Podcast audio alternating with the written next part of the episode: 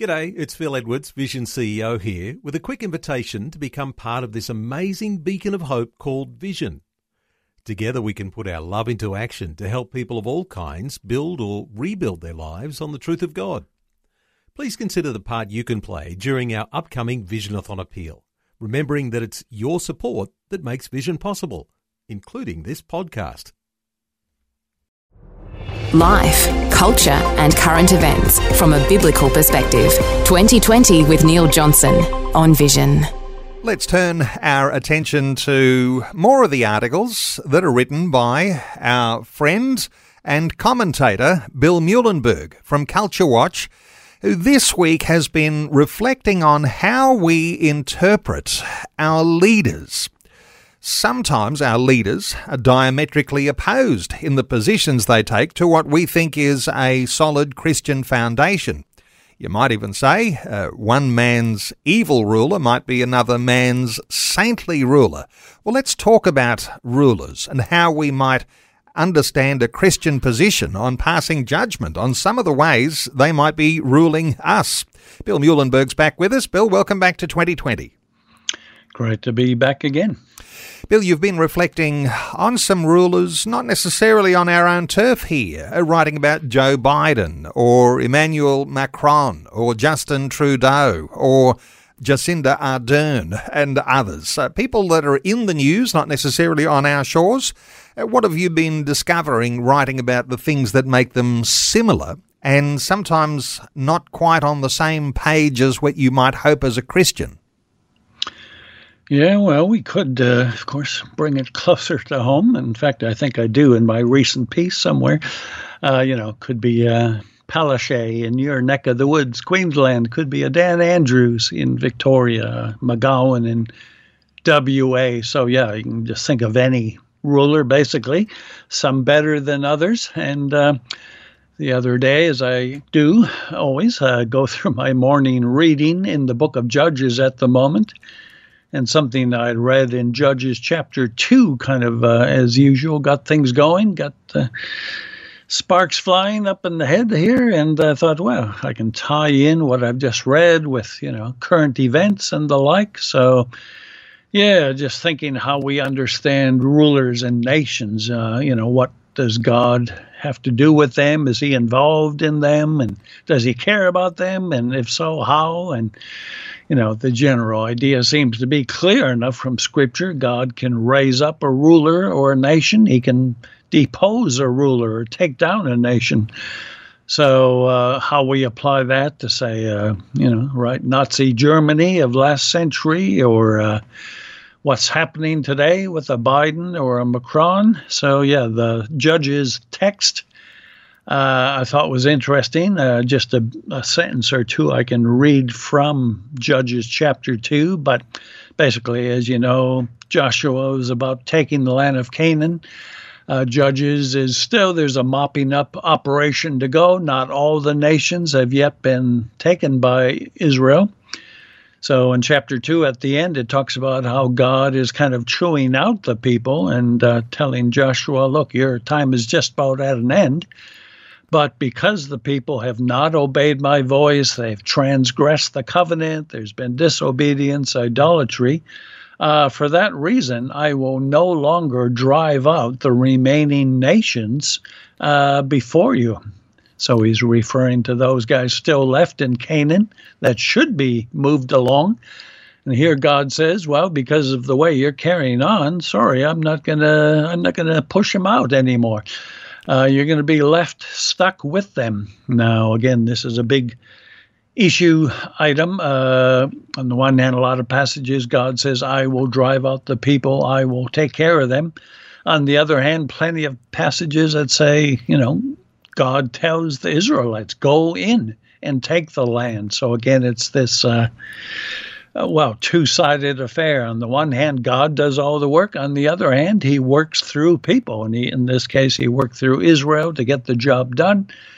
But here at least He says, well, because of your disobedience, I'm not going to be doing my bit to drive them away. So uh, it got me thinking, well, how do we understand uh, Victoria, Queensland? New Zealand, Germany, Japan, right? Any nations today? How does the kind of principles we find in the Old Testament, how does that tie in today?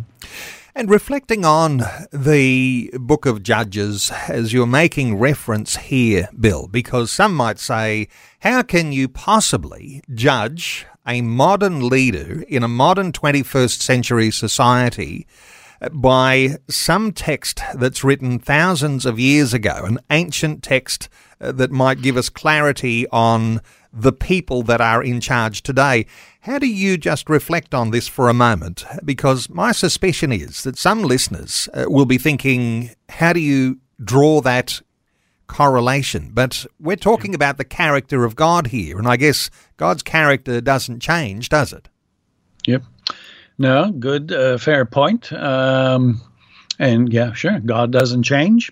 Uh, his character, his values, his priorities. Um, so I actually say several times in this recent piece of mine that we do need a bit of caution here. We need to be careful, uh, at least on two broad fronts. On the one hand, Israel did have a unique, special covenant relationship with Yahweh, right? That much is clear all the way back to Abraham and Moses and the whole bit. Uh, Australia, as such, doesn't. Uh, New Zealand, Germany, right? America, Canada, certainly not anywhere near in the same sense. He can talk about God is Lord of all nations, all people, whether they like it or not. But this idea this unique kind of two way covenant relationship that Israel had, that is different uh, in some ways. So, in that sense, you take care, right? So all you can do is really get some broad principles, some general themes that you get in Judges or the Old Testament, and try to learn from them how we might apply it to situations today. Secular nations that you know don't even know God exists, many of them. Uh, and the other broad theme, as I say in my piece, is at least back then, often God would raise up prophets and say, this is what's happening, right? Uh, in this case, go and fight this people. In this case, don't go. Uh, you know, maybe I've raised up Assyria to judge you. So if you fight them, you're going to be in trouble because you're going to be fighting against me. So you could get quite specific words from the prophets as to what God was on about. Right? Today we might have a similar situation. What if, say, Indonesia decides to invade Australia, right? Well, we don't have that same inspired, inerrant prophetic word saying, you know, this, well, hey, this is God's raised up Indonesia, just submit.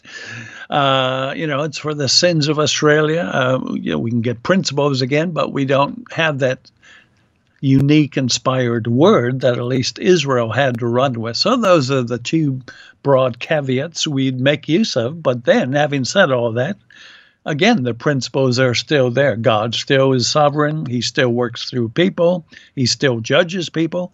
He he deposes rulers. So those are at least broad brush themes from the Old Testament and the New.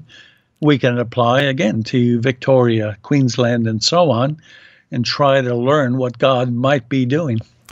Bill, God raising up and taking down individuals or rulers or nations. Uh, some might be thinking, and there's a line of thinking, uh, the deist idea that yes, there might have been a God who set it all up, but then set and forget, uh, wind up the clock, let it all run. Does God have the same interest in our leaders today in Australia in the 21st century, do you think, as he did when he was orchestrating the raising up and the pulling down of leaders that we might read about in the Old Testament? Yeah, I think, uh, well, I think so. Uh, again, we don't have the same exact clear prophetic word about, you know, what is God doing with Nazi Germany What's he doing with uh, Imperial Japan of last century? What's he doing with Russia and Ukraine now? We don't have all the fine details that Old Testament folks tended to get from God's prophets. But the idea that God is still concerned about the nations, he's still concerned about the leaders, he still is sovereign. Somehow things don't surprise him. Somehow things are working according to his overall purposes somehow, at the very least, he may have allowed a Joe Biden to get in, right? He may have allowed Dan Andrews to get in for a second or third term, uh, as much as some of us are not thrilled with that. So again, it, it's harder for us. We have to just try in faith to piece together biblical truths, try to tie it in with current events, try to get a handle on what might be happening.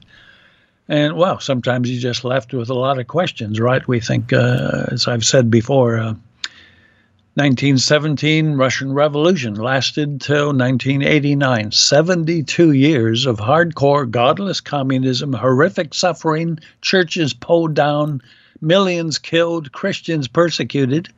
So, what do you think Christians were doing last century, right? They were asking the same questions. How do we understand this? God, was this your will that the Bolsheviks got in, overthrew the Tsarist Russian leaders? Uh, does this tie in with judges and Old Testament ideas? So, in a sense, we all have the same questions. Uh, we may get somewhat different conclusions, but we can still see there's a God who's concerned about nations.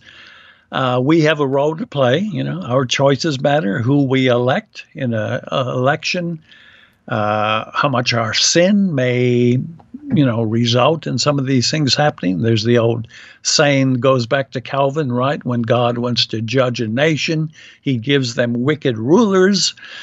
So if most of your Christian listeners are not thrilled with a Dan Andrews or a Trudeau or a Biden, well, was Calvin onto something that maybe this is God's judgment. And it's not just, right, the nation as a whole. Sure, we're a sinful nation, Australia but how much is it about God's people, God's church in Australia? How much is God, in fact, saying, You guys too, you've been disobedient. You've not sought me fully. You've not been doing that which you should be doing. So, right, the church may well suffer along with non Christians if he does bring in a godless ruler to do a lot of evil things, everybody kind of pays the price. So, again, not always clear, crystal clear answers on all this, but at least stuff to kind of think about and try to get a general framework with which to try to assess all this. And easy for us to point the finger at the faith and values of leaders because they're the role models. They're the ones who are in charge. As you say, though, uh, there's the body of people in a nation, the body of people in a church where obedience and disobedience come into play. And I guess we learn obedience and disobedience from the values that we pick up through Scripture. So, obedience to those good things can lead to the blessing of God. Disobedience can lead to the cursing of God or the pulling down of a nation. Is that the takeaway you would take from looking at leaders and applying these Old Testament mm-hmm. truths? Yeah, I think that would be a big part of it. Uh, I quote First Peter four, right? The uh, judgment must first begin with the household of God. So I think that would apply here as well. Uh, if the church is again not doing what it should be doing, being disobedient, being carnal, fleshly, uh, disappointing God, well, again, raising up an ungodly ruler, uh, that could be part of the way God deals with the whole picture. Sure, we can easily blame the pagans, right? Oh, you, you sinners, you're going to all these horrible things abortion, euthanasia, homosexuality, the trans, you name it. But how much is the church uh, answerable for all of this? How much is it our fault? Uh, certainly, it's quite clear in the Old Testament. Uh, it was Israel, God's own people, that were being judged for their sin and disobedience. And he would even use pagan nations, right? Babylon, Assyria, as his instrument, uh, his tool of judgment. Um, so if he could do it then on his own people, I, I wouldn't be surprised if he could do it today, right? He could bring a pagan nation or a pagan ruler along make things really hard on us in the church and maybe trying to get our attention. So, yeah, a lot we can learn, a lot we can think and pray about at least. God, what are you doing with the nations? Where's our role in this? How does the church fit in? How does democracy, elections? A lot of questions, but things we should think and pray about. And just to come back to, and you've used uh, that a couple of times where you've said, you've got to take caution here and understand fine details, political realities. And we find ourselves, and uh, we can't resolve things in a conversation just today, but sometimes you've got a choice of goodies and baddies that you're voting for. Uh, but what if you've got baddies and baddies that you're voting for, both yeah. sides leading a disobedience to God? Uh, Bill, I'm going to point listeners, they might want to just get uh, a little bit of food for thought uh, to understand some of the things you've been writing about. An article we've been making reference to How Should We Understand? Biden, Macron, Trudeau, Ardern, and others. You'll be able to find that article at billmuehlenberg.com or simply Google Culture Watch, one word. Bill, great catching up. Thanks so much for sharing your thoughts with us today on 2020. Always a pleasure. Thanks for taking time to listen to this audio on demand from Vision Christian Media. To find out more about us, go to vision.org.au.